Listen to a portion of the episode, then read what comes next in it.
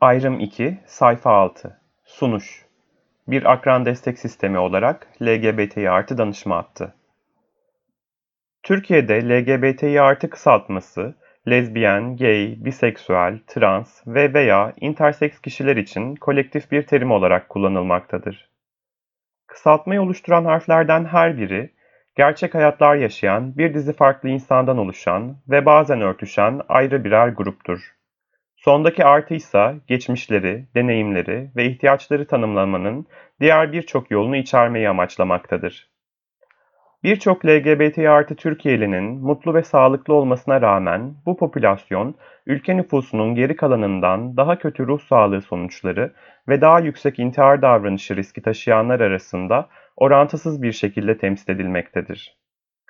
LGBTİ artıların ruh sağlığını olumsuz yönde etkileyebilecek faktörler arasında yaşayabilecekleri damgalanma, ayrımcılık, istismar, şiddet ve dışlanma deneyimleri ve bunlara dair korku ve beklentiler sayılabilir.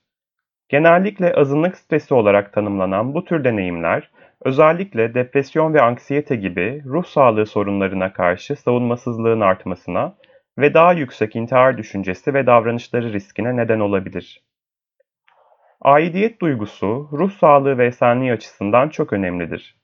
Pek çok azınlık grubu kimliklerini aileleriyle paylaşıp bu yapı içerisinden destek arayabilirken, LGBT artılar için çoğu zaman durum böyle değildir ve bu nedenle kendilerini ait hissetmiyor olabilirler. Akran desteği, LGBT artıların kimliklerine dair yalnız hissettiklerinde yaşadıkları sosyal izolasyonu azaltmalarına yardımcı olabilir.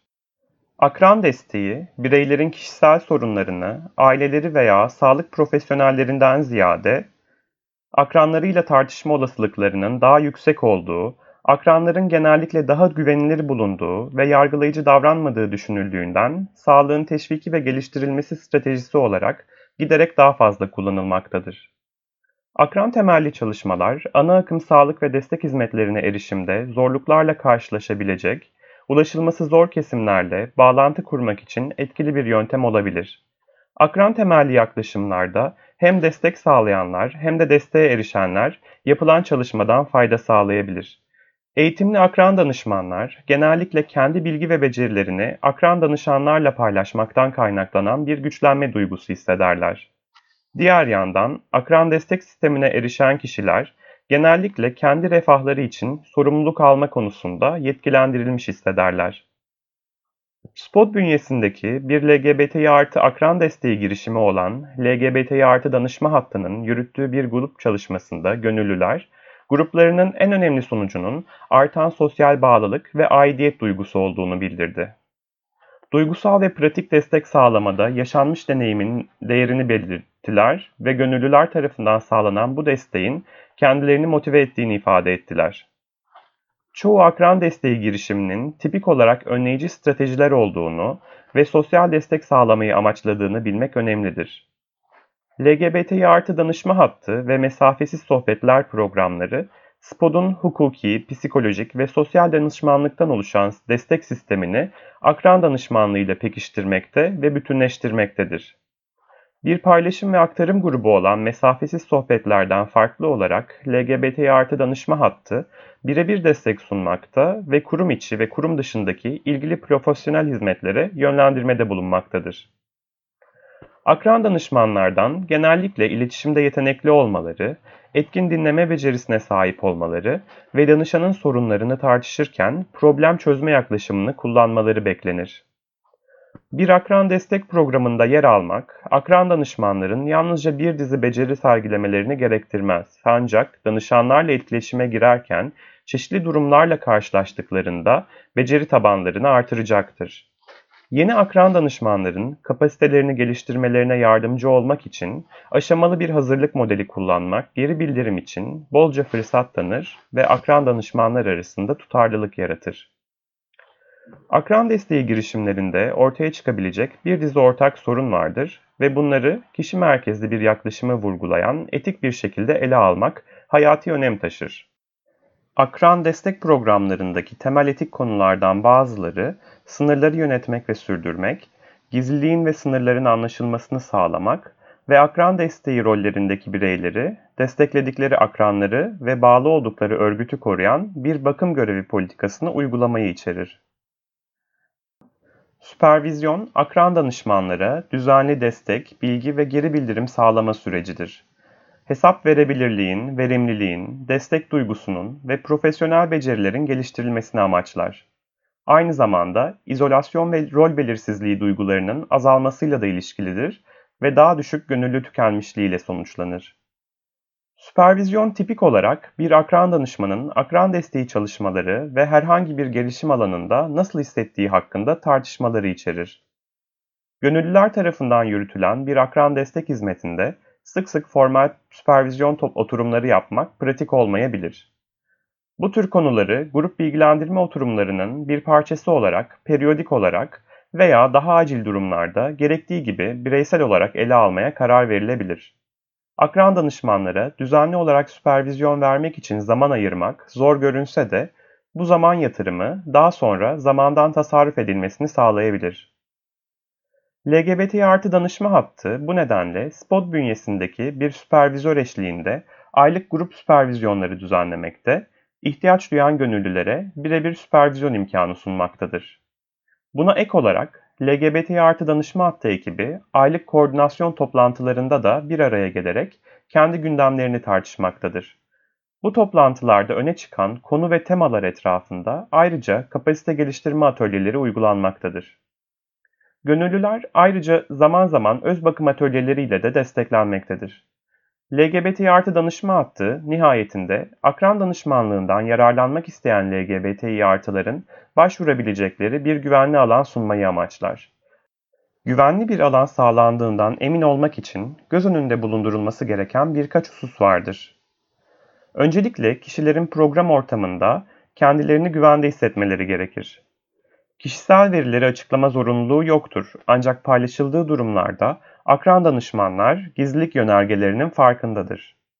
Sınırlar yönergeleri mevcuttur ve gönüllüler tarafından uygulanır. Bununla birlikte ortamın herkes için olumlu ve güvenli kalmasını sağlamak için izleme çalışması yapılır. Akran destekçilerin danışanlara özen gösterme görevi vardır. Ancak etik uygulama gereği gönüllüler uzman yardımı, desteği, tavsiyesi veya danışmanlığı sağlamazlar.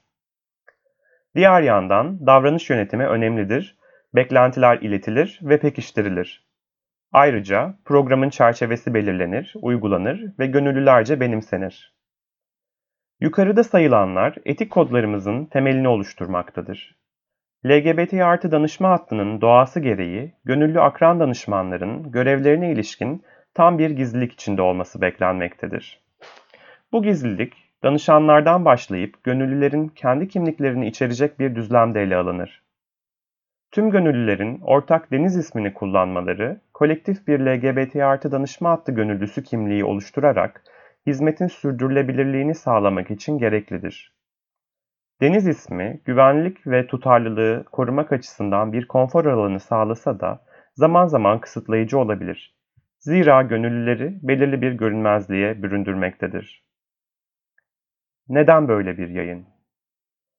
Bu yayınla ilkelerimiz çerçevesinde size bizi yani denizi bir adım daha yakından tanıtmayı amaçlıyoruz.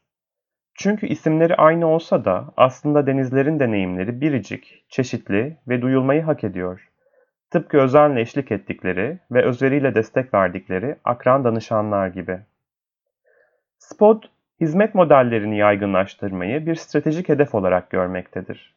Bu nedenle LGBT artı danışma hattında biriktirdiği deneyimleri paydaşlarıyla paylaşmaya açıktır.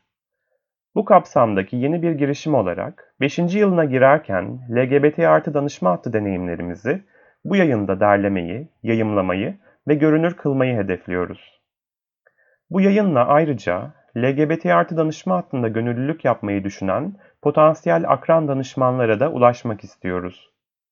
Psikososyal destek alanında gönüllülük yapmak gerçekten özgün bir deneyim olmasının yanında kesinlikle aktivizmin farklı bir yöntemini içeriyor. Topluluk güçlendirme yaklaşımını. İlgi duyan herkesi her yıl açtığımız gönüllü eğitimlerine başvurmaları konusunda teşvik ederiz. Yayının ilk bölümünde Lambda İstanbul'dan SPOD'a doğru LGBT artı danışma hattının tarihine tanıklık edip bu süreçte emek veren kişilerden bazılarının aktarımlarını dinleyeceksiniz. İkinci bölümde LGBT artı danışma hattına LGBT artı danışma hattı gönüllülerinin gözünden bakarak buradaki bireysel ve kolektif serüvenlerine eşlik edeceksiniz. Son bölümde ise denizlerin etik dinleme deneyimlerine dair yayımlanmış bir çalışmayı okuyacaksınız. Bu yayının ortaya çıkmasını sağlayan, anonimlik nedeniyle isimlerini tek tek anamadığım editoryal ekibime, LGBT artı danışma hattı ekibine, LGBT artı danışma hattından yolu geçmiş gönüllülere, hayatlarının bir döneminde akran desteği sağlayan tüm LGBTİ artılara ve bu hizmetleri sürdüren SPOD dahil tüm LGBT artı örgütlerine teşekkürlerimi sunarım. Bu yayın, LGBT artı hareketinin ve aktivistlerinin yıllara yayılan emeklerinin kolektif ürünüdür.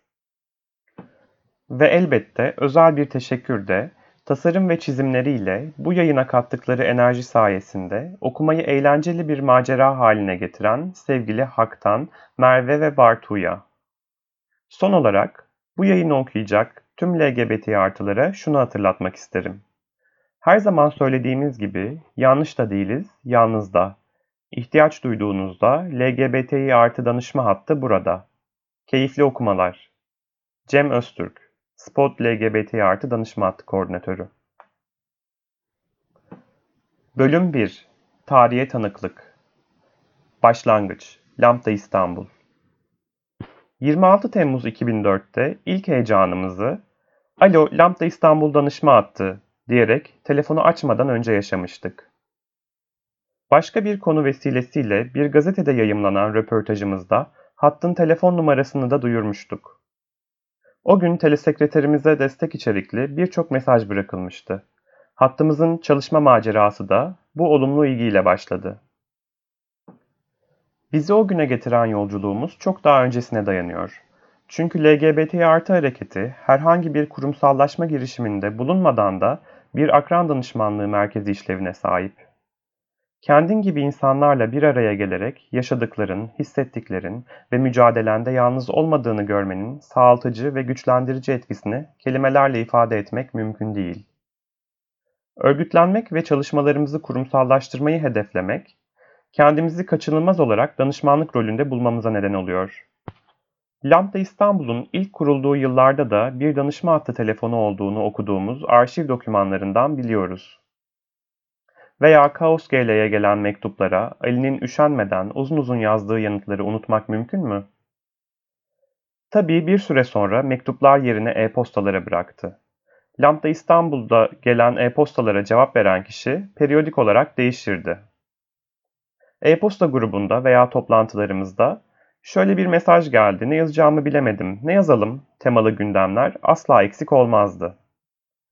Lambda İstanbul'un kendine biçtiği danışmanlık çerçevesinin temeli yıllar içerisinde bu tartışmalarda atılmıştı.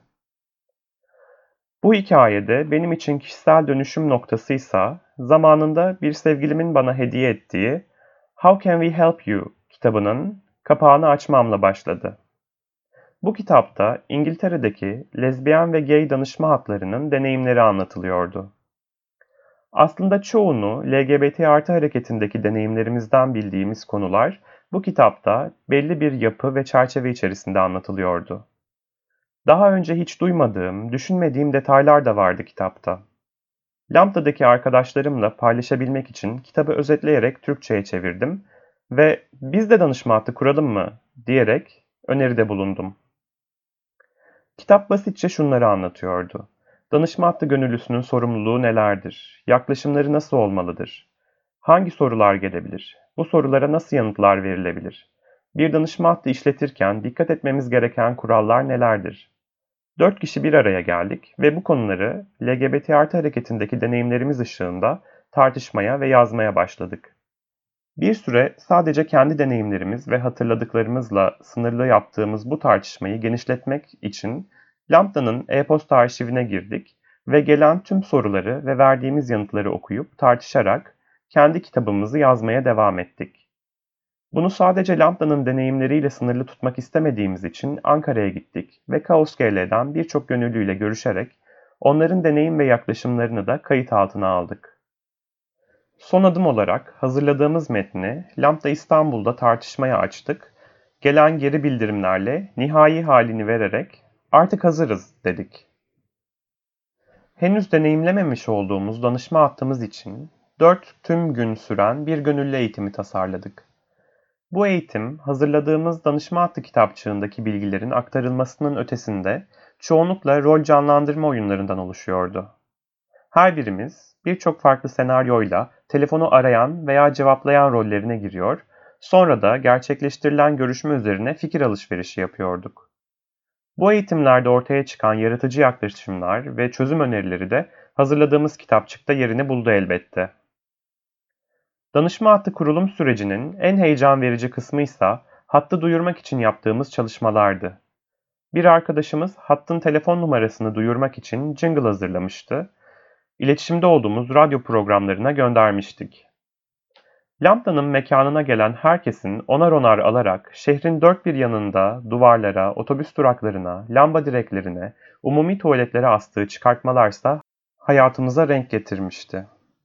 Her lambdaya gelişimizde çıkartmaları yapıştırırken karşılaştığımız hikayeleri, şehrin hiç ummadığımız yerlerinde gördüğümüz lambda danışma hattı çıkartmalarını birbirimize anlata anlata bitiremiyorduk. Ve 26 Temmuz 2004'te hat çalışmaya başladı. O günden sonrası deneyimlerimiz üzerine birlikte yeniden düşünmeye, hazırladığımız danışma hattı materyalini bu deneyimler ışığında güncellemeye devam ederek geçti. Bu telefon görüşmeleri ve hat gönüllüleri olarak yaptığımız tartışmalar, LGBT artı hareketinin politik tartışmalarını somut yaşam deneyimleri üzerinden şekillendirmemizi, bunları yazılı hale getirmemiz de aramıza yeni katılan gönüllülerin mevcut politikaları ve deneyimleri çok hızlı bir şekilde öğrenip üzerine katkıda bulunmalarını sağlıyordu. Hattımıza gelen sorular yalnızlıktan açılmaya, fiziksel şiddetten cinselliğe, cinsiyet uyum sürecinden askerlik muafiyet sürecine birçok konuyu kapsasa da hala tüm detaylarıyla hafızamda yer eden görüşmeler, orası nasıl bir yer sorusuyla başlayanlar. Bu sorunun cinsiyet ve cinsellik üzerindeki tabular ve ön yargıların yarattığı korkularla mücadele eden insanlara ön yargıdan azade bir mekan yaratma çabamızı anlatma imkanı sunduğunu düşünüyorum. Üstelik çözüm üretme konusunda en az zorlandığımız ve fark yaratma imkanımızın olduğu bir soruydu bu. Malum LGBT artı örgütleri kendilerine gelen her tür başvuruda baştan sona çözüm üretecek toplumsal veya ekonomik güce sahip değiller. Bazı konularda tek yapabileceğimiz destek olmaya çalışmak, danışan kişinin mücadele sürecinde yanında olmak, elindeki araçlarla ne gibi çözümler üretebileceğine dair birlikte fikir alışverişi yapmak.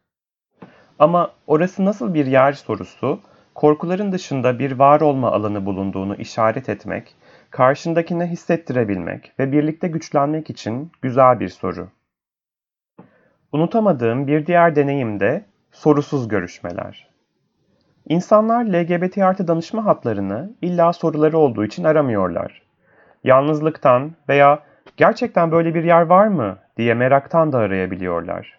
Bu şekilde arayanlar bazen aradım ama aslında bir sorum yok diye açıktan söyleseler de bazen de danışma hattının vaktini alıyorsam soru sormam gerekir diye hissedip soru icat edebiliyorlar. Her iki durumda da hattımızın işlevinin illa soru cevap olmadığını, tanışmak, yalnızlık gidermek, dertleşmek için de orada bulunduğumuzu anlatıyorduk. Her ne kadar danışma hatları kurumsal çalışmalar olsa da danışma hatlarıyla sınırlı olmamak üzere bu tip karşılaşma anlarının LGBT artı hareketinin politikalarının hayatın gerçekleriyle karşılaşarak zenginleşmesine, danışma hatlarında ilmek ilmek ördüğümüz yaklaşımların LGBT artı camia içerisinde bir dayanışma kültürü oluşturmasına ve yaygınlaşmasına katkı sunduğunu düşünüyorum. Danışma hattı ve benzeri çalışmalar, özgürlükçü politikalar üretme iddiasıyla macera dolu bir yola çıkmış aktivistler için neden orada olduklarını hatırlama ve işlevlerini sorgulama gibi çok önemli imkanlar sunuyor. Lambda İstanbul'daki danışma hattı deneyimime dönüp baktığımda zihnimde en çok yer etmiş tartışmanın insanların seslerine dayanarak onlara cinsiyet ve cinsel yönelim atamamızın ne kadar yanlış olduğuna ve bu tip alışkanlıklarımızın önüne geçmek için ne gibi somut yaklaşımlar üretebileceğimize dair olduğunu görüyorum. Aslında Lambda İstanbul Kültür Merkezi açıldıktan sonra bu tartışmalar zaten başlamıştı. Aramızda yeni tanıştığı biriyle sen sevici misin diye muhabbete giren insanlar olmuştu çünkü. Bir insan cinsiyeti ve cinsel yönelimi hakkında bir paylaşımda bulunmadıkça onun cinsiyetini ve cinsel yönelimini varsaymamamız gerektiğini tartıştığımız yıllardı. Beyan esastır ilkesini bu şekilde bir ifadeyle tanımlandığından habersiz bir şekilde tartıştığımız yıllardı. Tartışmalarımızın hepsi bu ilkeye varıyordu. Danışma hattı deneyimimiz bize bu konuyu soyut kavramlar etrafında değil, doğrudan hayatın içinden, kendi algılarımız ve reflekslerimizi masaya yatırarak tartışma imkanı veriyordu. Buna sadece tartışma imkanı denir mi? Elbette hayır.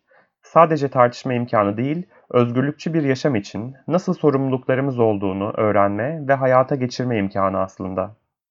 İşte Lambda İstanbul danışma hattı bende böyle bir iz bıraktı. Yeşim Lambda İstanbul danışma hattı gönüllüsü. 2004-2008 Ayrım sonu. Sayfa 18